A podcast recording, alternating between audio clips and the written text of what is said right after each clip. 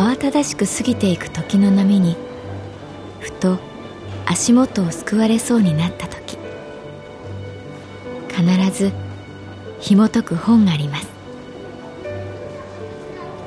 その本にはある女性の人生が描かれています。どこにでもあるごく普通の人生。でも本の中の彼女に出会うと心の湖に波紋が幾重にも広がるようにゆっくりと優しい言葉が満ちていきます。今日はどんな彼女に会えるでしょうか？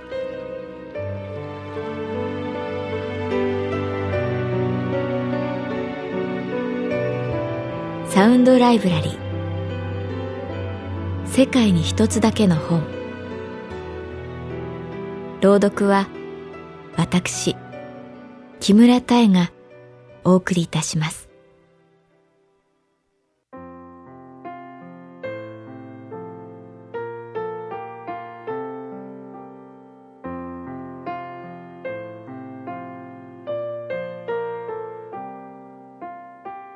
私の名前は月原かな子。38歳旅行会社に勤めている。母と旅をした。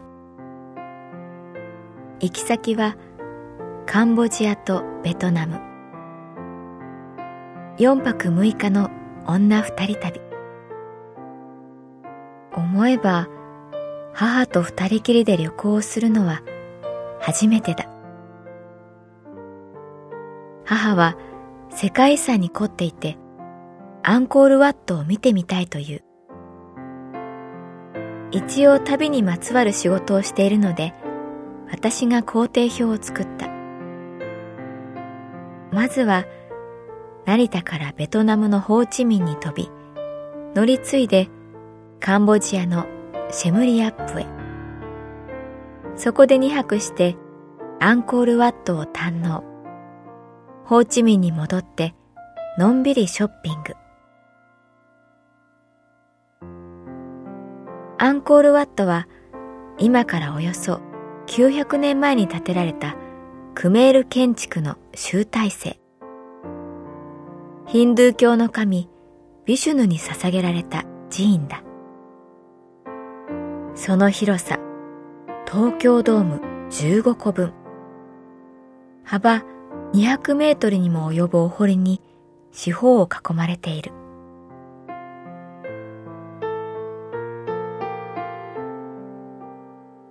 灰色の石の塔がシンメトリーに並んでいる。濃い緑の中に馴染んでいるその姿は寺院というより静筆な古代都市を思わせる。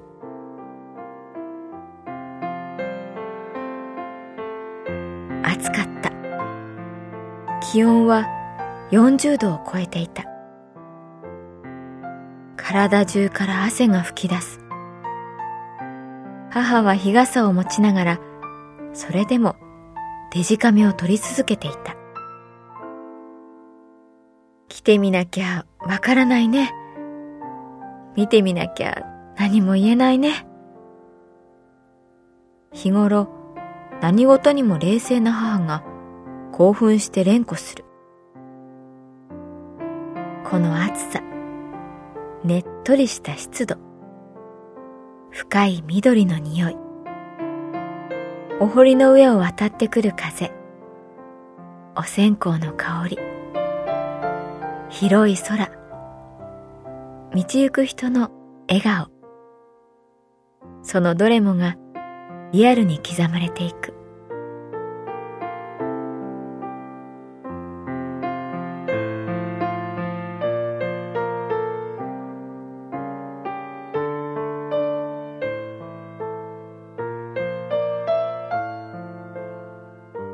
かなりの距離を母は歩いた私の方が先に音を上げた母さん少し休もうよここは2万5千人の人が34年かけて作ったんだって。もったいなくて休めないよ。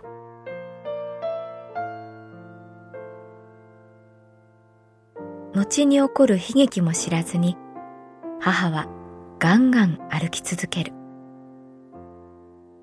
日傘の上で日の光が踊っていた。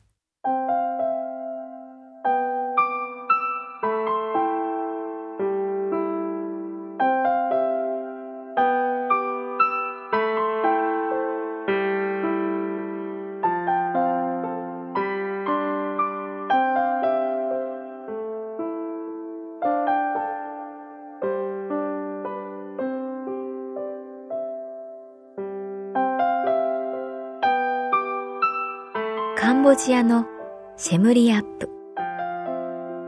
その埃だらけの田舎道を歩いていたらふと幼い頃の記憶がやってきた。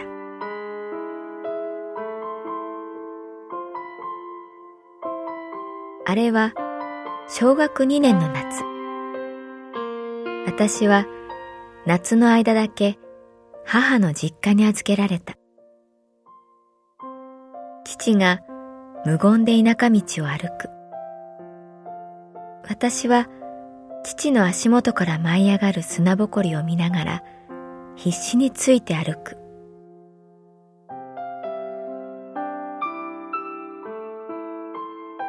母が体を壊し、弟の面倒を見るのが精一杯だった。父はこれから長期の出張に出なくてはならない。長女である私は祖母のもとに送られることになった。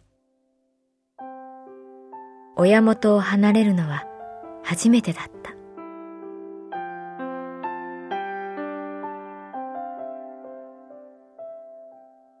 奈良と三重の県境。日は早く落ち、心細さは募る。聞き慣れない方言に身を固くした。もしかしたら自分は二度と両親のもとに帰ることができないのではないか。そんな不安が日暮の声とともにぐるぐる回る。私は父が迎えに来てくれるのを毎日毎日待っていた。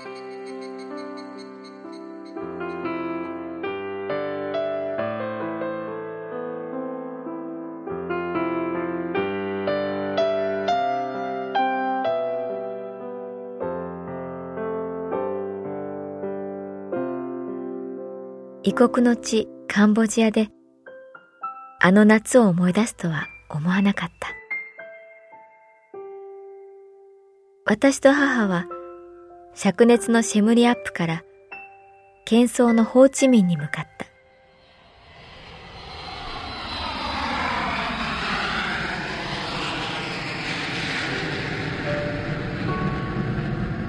飛行機の窓から夕闇に包まれた田舎道が見えた。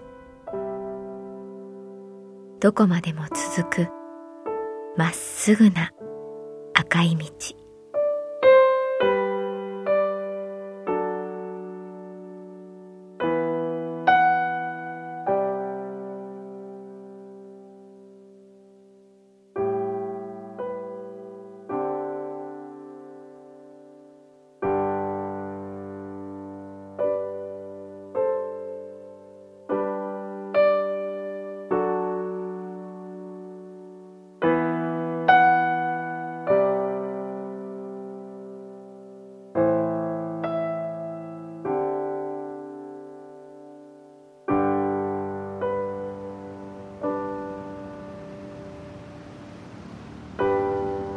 チミンのバイクの数には驚いた。その無造作に鳴らされるクラクションの音は驚いて木から逃げるセミの羽音に似ていた。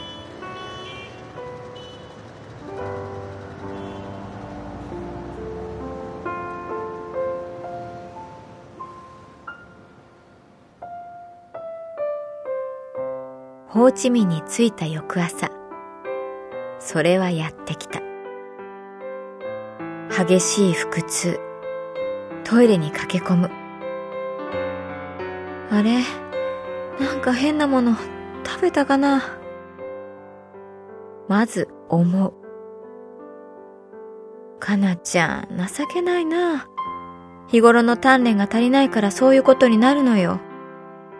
と、クールに言っていた母も。あい、や、やばい。私も、来た。と、トイレに直行。ついには二人とも、ベッドから動けなくなった。体を丸めていないと、痛くて耐えられない。かなちゃん、どうしよう。無理して歩きすぎたね。と母は情けない声を出す。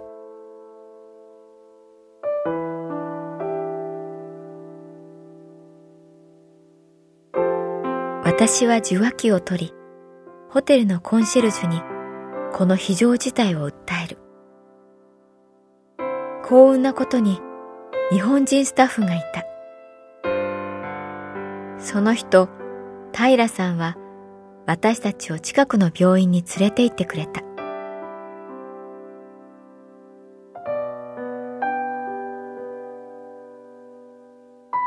その病院は小児専門らしく、ディズニーのキャラクターが天井からぶら下がっていた。背が低く、丸々太ったお医者さんに病状を聞かれた。平さんが通訳してくれる。私と母はベッドに並んで横になった。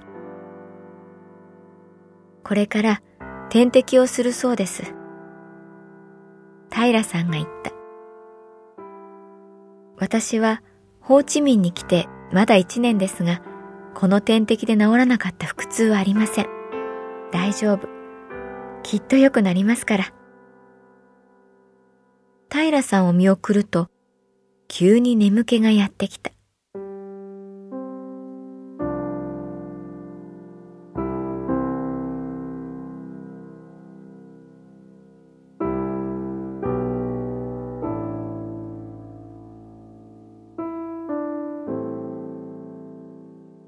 がつくと夜だった。私と母のベッドの間には薄いピンク色のカーテンが引かれていた。母さん？と呼んでみる。ん？と、くぐもったような声。生きてる？うん。生きてる。二人で小さく笑った。痛みは消えていた。一難去った安堵感からか、私たちは話し始めた。平さんの笑顔、この街の印象、そして訪れたカンボジアの感想。母さん、私ね、カンボジアで思い出したんだ。と、私は祖母の家で過ごした夏の話をした。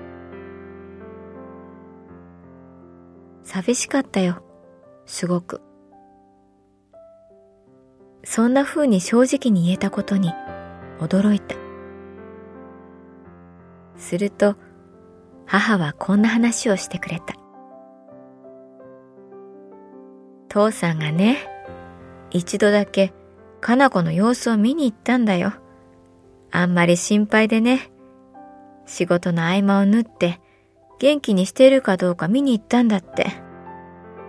かな子はね、井戸から水を汲んで、それを大きなたらいに入れていたそうだよ。そんなに水を入れたら持てないよ。ああ、転ぶ。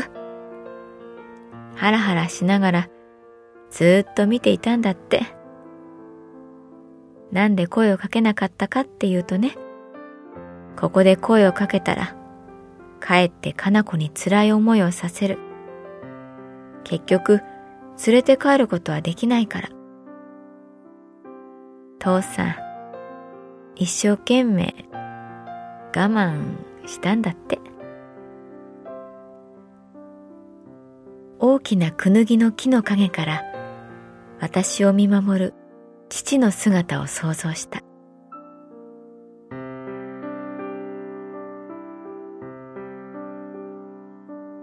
父さんの話するの久しぶりだね。と私は言った。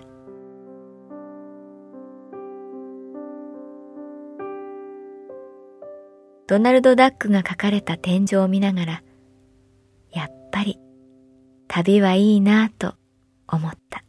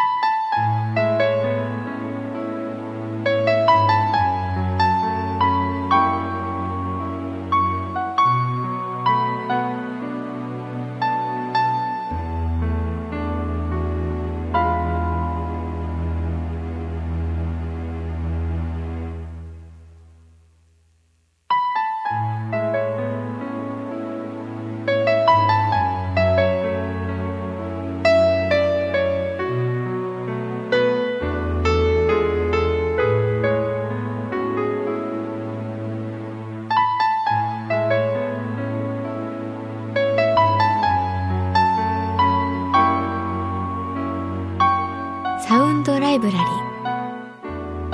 世界に一つだけの本。作構成。